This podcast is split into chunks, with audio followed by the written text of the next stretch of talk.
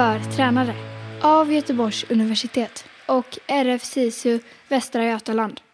Välkomna till en podd för tränare. Jag heter John. Och jag heter Karin. Och idag ska vi prata ännu mera forskning. Vi ska presentera lite forskning och prata om eh, vad man kan få fram för resultat. Eh, när vi publicerar forskning, säga när en forskare samlar in data via intervjuer eller enkäter eller mäter olika saker, så skriver man det som kallas för vetenskaplig artikel. Och de artiklarna publiceras i olika vetenskapliga tidskrifter som specialiserar sig inom olika områden. Till exempel om jag jobbar med fysiologi eller rehab, sjukgymnastik, då är det några typer av tidskrifter. Och jobbar jag med till exempel tränarskap eller coaching mer, då är det några typer av tidskrifter. Så vad börjar vi med idag? Eh, ja, men jag tänkte börja med en artikel som jag har eh, använt mig av. Och eh, den heter The Grip Dispute in Judo, A Scoping Review och är skriven av eh, Kashiwagura och eh, Francini. Och det här låter ju jättemycket judo. och jag ska inte gå in så mycket på liksom de judospecifika delarna utan jag tänker att jag ska prata om artikeln om vad den har gett mig och varför jag valde just den. Jag känner väl att eh, som tränare så vill jag gärna ha hjälp att hitta saker som jag kan använda i min vardag. Och då blir det väldigt lätt att jag söker kunskap under min egen idrott. För det är det ändå det jag kan och det är det som liksom ligger närmst mig och som kanske känns direkt relevant eh, i det arbete jag gör. Sen tycker jag att det är väldigt kul med judo. Så det är ju lättare att läsa något man tycker är kul och då finns ju mitt intresse där direkt. Men den här, eh, här har man alltså gjort en, en, review, alltså man har gått igenom och sammanställt annan forskning.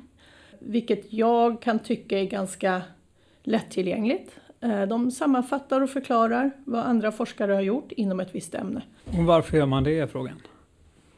Ja, men jag tänker att man vill kolla om det finns något mer att få ur den, de data man har fått in i, de ursprungliga, i den ursprungliga forskningen. Eh, mm. Plus att man kanske vill göra den mer lättillgänglig och samlad för, för oss som läser den. Ja, eh, två delar då. Det som vi sa sist, att forskning görs för praktiker å ena sidan och å andra sidan görs det för forskarcommunityt, det vill säga andra forskare. Och en sån här review, sammanställningar, det kan man göra av två anledningar, eller säkert fler anledningar. Men annars är det att det finns väldigt mycket forskning som har förändrats över tid och då vill man sammanställa vad som finns och vad som inte finns. Det är också vanligt att du i större projekt jobbar med sådana här reviews. Till exempel om jag ska undersöka tränarskap, eh, jag ska coach athlete relationship. Då kan jag börja med, och då kanske jag vill skriva en rad olika forskningsartiklar, då kan jag börja med att göra en review för att sammanfatta vetenskapligt vad det är som finns och inte finns. För att sen motivera för mina nästkommande artiklar att de forskar på det som inte finns. Och samtidigt så serverar man ett bra material för oss praktiker.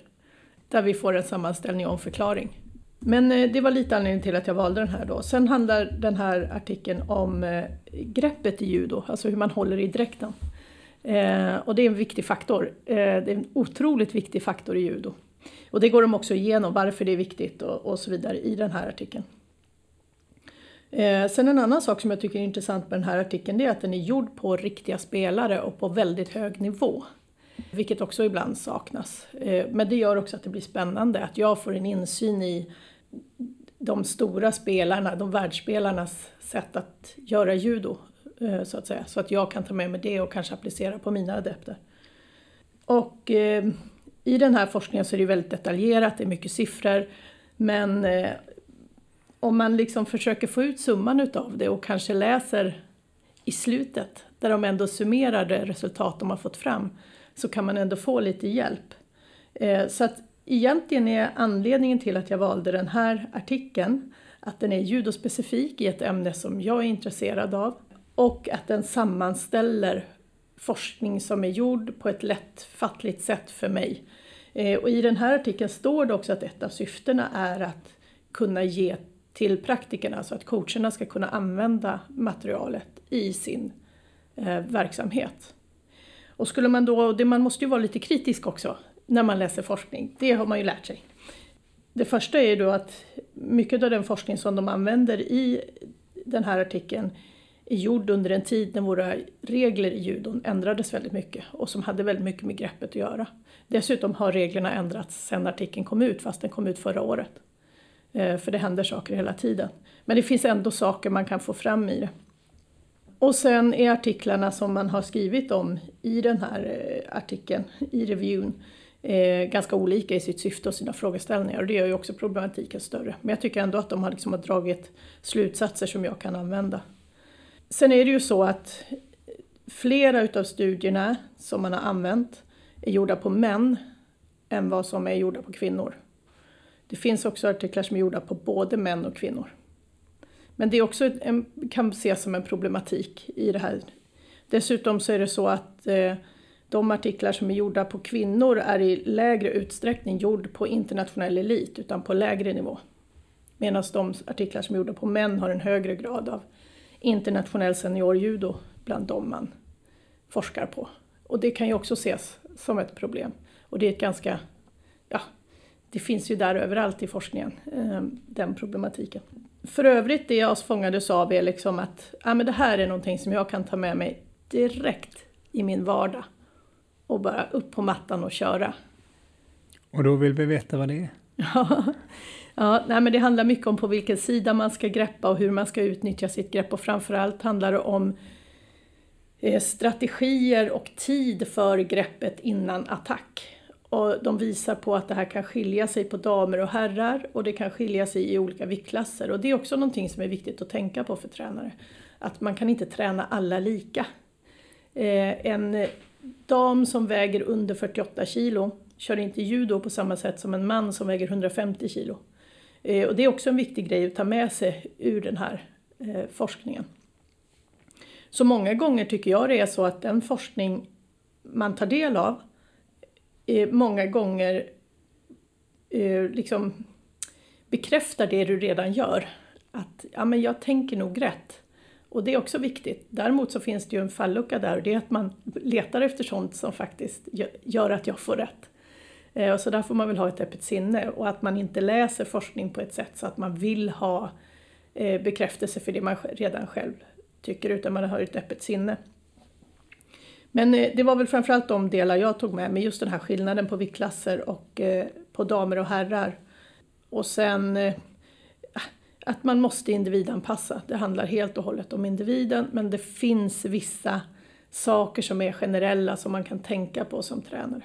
Sen kräver den här artikeln att man har ganska mycket judokunnande från början tror jag för att kunna applicera den på rätt nivå eh, hos sina aktiva. Eh, jag skulle inte ta den här till mina nybörjarträningar och eh, börja använda det som står i artikeln. Utan det här gäller ju på hög nivå. Men man kanske kan ha tänket med sig när man tränar eh, kadetter och juniorer. För att liksom, det är ändå, de ska ju ändå hamna på internationell seniornivå så småningom om de fortsätter och satsar och ja, gör jobbet så att säga. Min tanke är väl lite att eh, när, man, när man läser forskning så måste man ju lägga till sina, alltså den forskning jag läser måste ju på något vis hamna i min, i min situation och med mina förutsättningar. Så jag får ju ta till mig det jag kan av det jag läser och ibland kanske man läser något som man inte alls kan ta till sig. Ändra för att det inte går att applicera i min verklighet eller för att jag helt enkelt kanske inte ens förstår hur jag ska kunna applicera det. Eller att det inte går att applicera för det är inte meningen för min, för min verklighet. Så att, och sen att man är lite kritisk mot det man läser. Att eh, man vänder och vrider på det lite och kollar på vilka man har beforskat. Vilka är det som man har tagit data ifrån och, och så vidare. Eh, men jag kan rekommendera den för de som eh, håller på med judo, men kanske inte för så många andra. Ja, men då är frågan om den här överförbarheten. För oftast när vi pratar forskning så ska det finnas, trots att det mesta av forskning, särskilt när det kommer till elitidrott, är ju väldigt specifik. Men det ska ändå finnas någon typ av överförbarhet, det vill säga vad kan vi ge faktiskt samhället eller övriga tränare. Hur, vad finns det för relevans i eh, den här artikeln som kan till exempel hjälpa mig? Som kan hjälpa dig ja. som fotbollstränare? Ja. ja, det är väl i så fall det här med att tänka på att det är olika för olika spelare beroende på storlek, beroende på eh, kön. Det är inte bara judon det gäller. Så det tror jag man kan ta med sig oavsett eh, eh, vilken idrott man håller på med. Eh, och sen i den här artikeln, där står det ju till och med tydligt att man vill ha, att den ska hjälpa tränare att jobba med sina aktiva. Eh, och det tycker jag är intressant, för det är inte alltid man har det perspektivet i en sån här artikel. Eh, men det finns med här och det gör det mycket enklare och det gör också att jag känner mig, att jag blir inbjuden i arbetet så att säga. Man har tänkt på mig också. Men sen tror jag också att det är lätt det här och det tror jag kan vara en fara att man, man söker på sin egen idrott och jag har pratat lite med lite tränarkollegor i lite olika idrotter här de senaste veckorna och frågat liksom vad det är för forskning som de känner är applicerbar i, i sin egen idrott. Och då blir det ju att de ger mig exempel på väldigt idrottsspecifik forskning. Det är hur man servar i tennis på bästa sätt, eh, det är hur man greppar bäst i judo och ofta så är det forskning som är gjord på de absolut bästa, för det är det man vill veta. Så eh, någon har, om någon har suttit och analyserat de bästa i sin idrott, då är det det man vill läsa och det, det är ganska tydligt. Men där tror jag också man måste fundera på hur man kan använda det på den gruppen man har framför sig. Precis, och det är också någon typ av överförbarhet. Det vill mm. säga, hur ska vi använda det? Hur ska dels andra forskare kunna använda det, men hur ska tränare kunna använda det? Sen tänker jag på en sak. Jag tänker lite så här, det du berättar om måste skilja på individanpassa, olika vikt, olika kön. Är inte det common sense? Jo, det är det ju på sätt och vis, men samtidigt så blir man nog ganska hemmablind. Och det finns exempel på tränare som så att säga skapar kopior av sig själva. För de förstår bara sin egen värld. Så är man eh, lättviktsdam som mig så kanske det är lättare för mig att få fram nya lättviktsdamer. Eh, därför att det är den världen jag förstår och då kanske sån här forskning kan vara nyttig. Dels för att man ser skillnaderna och kan förstå att det kanske är, jag kanske gör något här som inte riktigt stämmer utan jag kanske måste tänka om. Men det kan också ge stöd i att ja, men jag kan faktiskt lära mig hur andra fungerar. Det behöver inte vara så att jag bara kan min judo. Eh, utan jag kan förmedla någonting mera men då måste jag ha kunskapen till det. Och då kan man ju få den på det här sättet. Att jag kan läsa mig till hur, hur en, hur en plus 100 kille, hur deras grepp fungerar. Eh, men, men jag, ja, man kan tycka att det är common sense, men jag tror att man måste lära sig att tänka bredare och det är väldigt lätt att man fastnar i sitt eget. Mm. Jag håller med och sen finns det en forskningsaspekt på det, det vill säga om det inte finns publicerat i en vetenskaplig tidskrift med hög ranking, eh, då är det inte vetenskap. Och genom att göra sådana här reviews och komma fram till det här som vi kanske redan har en känsla av att vi vet, eller liksom är det här som jag beskriver som common sense, så kan vi också lägga det till böckerna. Nu är det gjort, för det är också så med forskning att det finns en mättnad, det vill säga vi kan inte forska så mycket mer på områden som redan är forskade på. Då säger eh, tidskrifterna nej, det här vet vi redan, det är inget nytt. För forskning måste ju hela tiden vara ny, nya saker, det vill säga nya frågeställningar, nya svar. Och genom att göra en sån här, genom att ta fram en sån här, kan man säga så här är det, nu lägger vi det åt sidan, nu är det dags att fokusera på andra saker. Eh, så det kan man ta med sig också. Men där finns det också en aspekt till och det är ju att det blir inaktuellt ganska fort. Mycket forskning och inom idrotten specifikt och som det här exemplet som jag tar upp här, det, det är ju redan på sätt och vis lite ur tiden därför att vi har fått vi får nya regler hela tiden. Så att där man, ibland måste man ju forska om samma sak om och om igen därför att förutsättningarna förändras eh, snabbt. Mm. Särskilt inom kampsporten, tänker jag. Där är vi vana vid regelförändringar. Och... Ja, och i våran idrott så är det så efter varje OS så kommer det nya regler. Mm. Eh, och det är ju en anpassning till vad IOK vill, att, alltså internationella olympiska kommittén vill att vi ska göra och så vidare. En utveckling av idrotten för att hålla sig aktuell.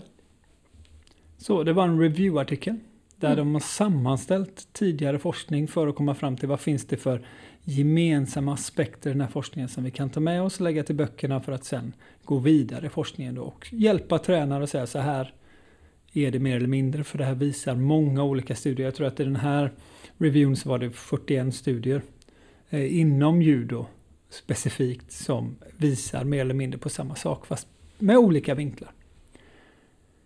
Vi ska prata om annan forskning också.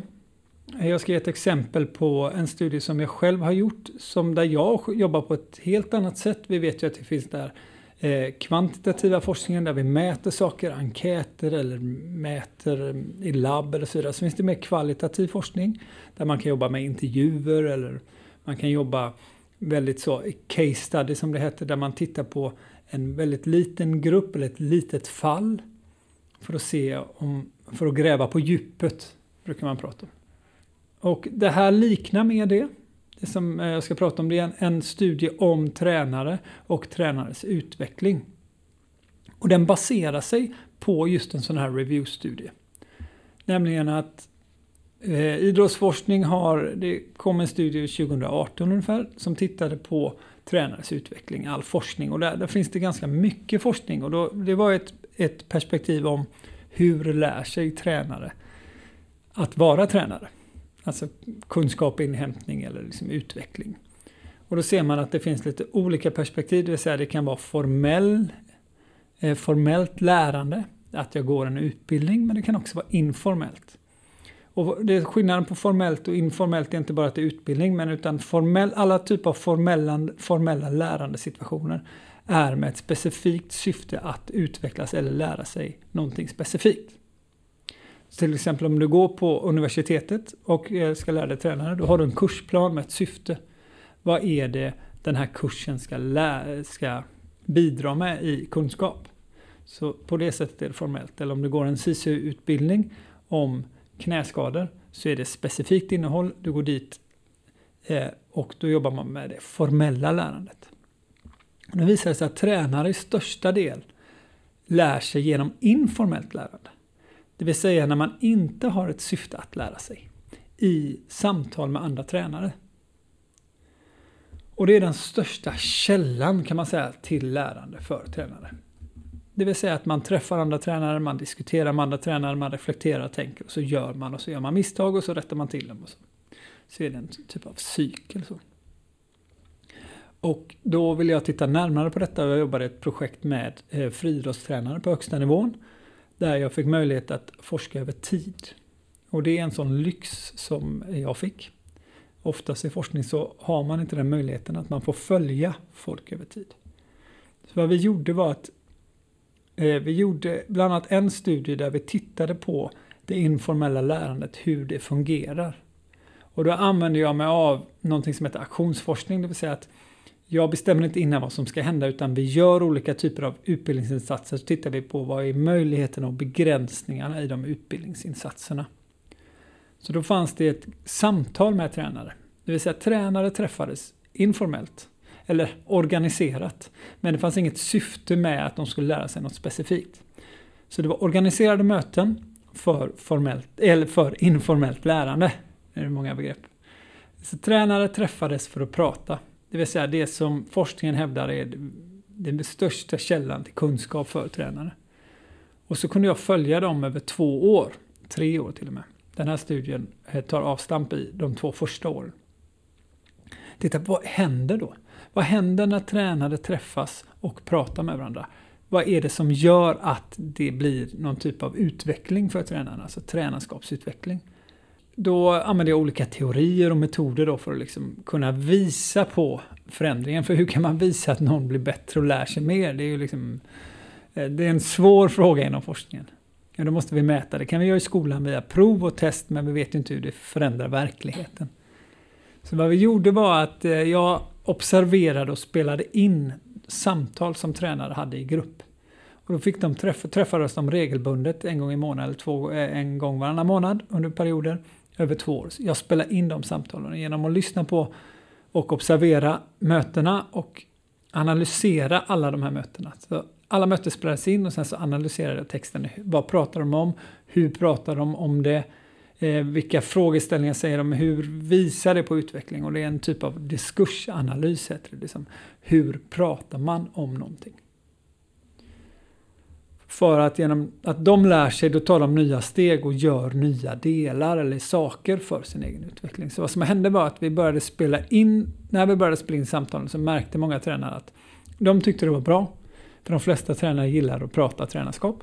Eh, eftersom också det är common sense, när vi pratar med andra tränare då reflekterar vi och lär oss. När de pratade med varandra så upplevde de att alla pratade om, alla pratade och, och liksom gav varandra idéer och reflektioner. Men så var inte fallet. När vi såg de här mötena, när jag spelade in dem, så märkte vi att av en grupp på 14 stycken tränare så var det bara fem stycken som talade. Så de kunde ha möten i en och en halv timme och det var bara fem som talade. Och vad vi gjorde då var att för att forskningen säger ganska tydligt att eh, liksom nivån spelar ingen roll. Om du nu har jättemycket eh, kunskap om, eh, erfarenhet om elitnivå eftersom du själv har varit där. Eh, så är det inte så att du har mer att ge mig än vad jag har att ge dig som inte har det. Utan forskningen visar på att det gäller att prata och reflektera och ta in andras åsikter och liksom fundera över andras erfarenheter oavsett nivå. Så då gjorde vi det, vi tog en reflektionsmetod som de fick jobba med så alla började tala. Och det förändrade ganska mycket. Genom att alla kunde byta erfarenheter med varandra så blev det en typ av gemenskap i det här där de tyckte att wow, nu tar vi nya steg, nu pratar vi om sånt vi aldrig har pratat innan. Och det gjorde också att de fick en annan medvetenhet för att det är viktigt att lyssna på varandra, att ta tid att hitta de här nya sätt att mötas. Eh, det resulterade i sin del att de tillsammans med Friidrottsförbundet skapade en typ av elittränarkonferens. För att de märkte att alla har inte tid att vara med på mötena jämt och alla har inte förutsättningar för det. Så då skapar man en elittränarkonferens där man under två dagar varje år reste iväg. Reste iväg, man åkte bort någonstans. Och så bara träffades man i två dagar och bara pratade tränarskap och kanske presentera forskning gjorde vi också. Eh, där de fick reflektera och så vidare. Så att allas åsikter kom in, så att det kom upp nya frågeställningar, nya reflektioner. Sen så fortsatte det och efter år ett då när det här var gjort, då började de mer och mer diskutera något annat som de aldrig hade gjort innan, det vill säga vad de inte kunde. Och det gav liksom diskussioner om, men vänta nu, vi kanske inte kan så mycket om pedagogiska metoder. Vi kanske inte kan så mycket om mental träning eller skadeförebyggande träning och så vidare. För när de väl alla fick prata och det kom nya ämnen, nya, nya tankar så dök det här upp. Och det resulterade i sin tur att vi gjorde en, en formell utbildning om de här områdena som de inte kunde. Så vi skapade en högskolekurs för tränare. Eh, om specifikt då, vad, vad, är det vi inte kan? Vi har inga bra pedagogiska perspektiv, eh, vi har svårt att förstå det kanske, eller vi har inte den kunskapen som krävs för det, eller skadeförebyggande. Och så gjorde vi det. Och när vi gjorde det, då dök det upp nya möjligheter och begränsningar. Hur svårt det är med formell utbildning, för plötsligt så istället för att bara sitta och samtala så var man tvungen att vara på en viss plats en viss tid och eh, mäta resultat, lämna in arbeten och så vidare. Och då tog det tid från en tränares vardag. Eh, och det kanske blev en för hög belastning och så vidare. Så kom liksom, dök det upp nya problem där. Så mycket av min avhandling till exempel handlar om det här projektet att hur eh, vi jobbar med tränarutveckling på det sättet att skapa de här kontaktytorna, att våga reflektera, våga diskutera. En slutsats i mycket av detta är till exempel att eh, för innan vi gjorde den här forskningen så tittade jag på hur har de här tränarna upplevt sin utveckling eh, bakåt i tiden. Då visade det sig tydligt att en del är ju, för den här reflektionen är att komma till mästerskap och där känner du säkert igen som har varit på många mästerskap. Komma till internationella mästerskap då får du träffa andra internationella tränare. Och då skapar det nya kontakter och då kan du ha samtal och reflektera. Och inom friidrotten så såg vi det att, men vänta nu, det är bara vissa tränare som kommer till de här praktikerna där de får träffa andra tränare. Annars så har du ungefär samma typ av nätverk hela tiden. Så kunskap för tränare är ett sökande där du måste ha tur att komma till rätt eh, nätverk via internationella tävlingar och så vidare. Så sa vi att då måste vi hitta andra vägar till det. Vi måste liksom formalisera eller organisera de här nätverken. Så att jag som jag är ny friidrottstränare, jag ska inte behöva vänta tio år tills jag kommer till ett SM eller till en, ett EM. Utan jag ska kunna få de här nätverken direkt och på så sätt så kan jag utvecklas och då är det rimligt att jag utvecklar mina aktier.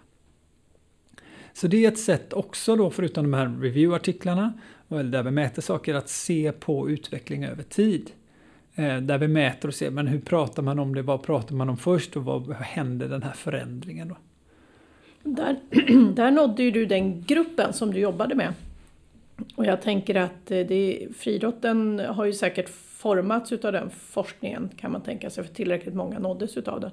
Men jag har två frågor i en och det är för vem tänkte du att du gjorde forskningen och vilka nådde du till slut med din forskning? Ja, eh, forskningen var i grunden en uppdragsforskning. Det var ett samarbete mellan Friidrottsförbundet och universitetet. Och då finns det två syften. Dels så ska vi eh, bidra med utveckling i friidrotten. Eh, nummer två är att bidra med ny kunskap inom akademin, det vill säga forskarvärlden. Och har vi gjort det? Ja, det vet jag inte. Det får vi se om tio år. Alltså all utveckling tar ju lång tid, men vi jobbar ju till exempel nu med... Eh, jag har varit med i Svenska friidrottsförbundet hur, när deras nya tränarutbildningar för att eh, hjälpa till att konsultera hur vi jobbar med tränarutbildning. Eh, för det är ju en viktig del. Det är en sak för oss på universitetet här där vi är en statlig institution som har vissa krav hur vi jobbar med utbildning. Det vill säga det ska vara formell universitetsutbildning. Eh, och det är en del av tränarskapet. Men den andra delen av tränarskap, den här informella delen, erfarenhet och så vidare, det är kanske någonting som specialdistriktsförbund behöver jobba med, judoförbundet, fotbollsförbundet, hockeyförbundet, gymnastikförbundet. Att se över sina tränarutbildningar och säga att ja, men vi behöver jobba mer med att organisera den informella utbildningen. För om vi bara gör organiserad formell utbildning, vilket vanligast är fallet, då blir det nästan en slump för tränare i verksamheten att eh, att liksom påverka deras utveckling. Eller att det blir väldigt, väldigt krävande för då blir det ett sökande. Det vill säga du måste söka nätverk för att få tillräckligt mycket med eh, informellt lärande.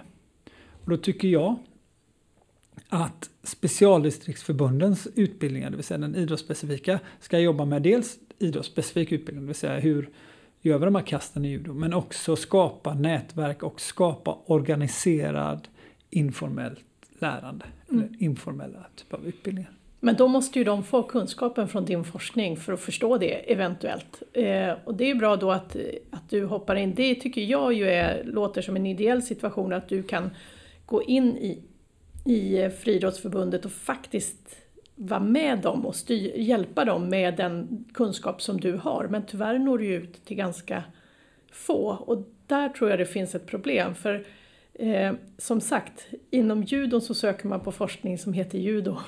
Man söker inte på tränarutveckling eh, kanske. Och där kanske någon annan måste ta det greppet och det kanske är RF-SISU eller specialförbunden som måste ta det övergripande greppet hur man ska jobba med de här frågorna och nå din forskning. Men där tror jag det finns ett, ett problem så att säga, att nå ut till rätt instanser med den forskning som görs. Mm, en begränsning. Ja. Eh, å ena sidan. Å andra sidan, eh, man kan ju till exempel via ett samarbete med universitetet och RF SISU starta en podd och börja prata om tränarutveckling. Det kan man göra. Så att eh, jag tror att vi, vi jobbar på olika sätt eh, mm. och eh, eh, vi måste hitta. Idrotten och akademin, det vill säga forskningsvärlden, behöver ta större mm. ansvar. Mm. För i grund och botten så görs forskning för andra forskare. Ja. Men jag har ett tips ja. till, eh, till tränare, eller till alla som jobbar med idrotten. Och det är att man ska läsa, lyssna, titta, sno överallt. Och sen får man applicera det i sin egen värld med sina erfarenheter och sina förutsättningar i sin situation. Men man ska ha tentaklerna ute och bara leta efter och ta in och sen får man rensa vartefter. För det kommer inte servera till dig utan du måste hålla ögonen öppna. ja precis, ja men det här är det här sökandet som du pratar om. Mm. Och, och, eh, då säger jag då från akademin, ja å ena sidan. Å andra sidan behöver förbund och andra typer av utbildningar som riktar sig till idrottsledare specifikt, det vill säga Västsvenska idrottsförbundet, alla, alla RFCC-förbund och eh, specialdistriktsförbund eller vanliga distriktsförbund behöver jobba med att avlasta tränare, att inte behöva söka själva. Eh, för att då kan man ägna mer tid i hallen på mattan eller på planen. Och man slipper liksom hela tiden sökandet. Så att jag tror att vi kan avlasta mycket mer genom att skapa utbildningar där nätverk och reflektion och samtal får en mycket, mycket, mycket större del. Mm. Det här är en podd för tränare. Vi har pratat tränare och forskning. Eh, tack för att ni har lyssnat. Tack så mycket.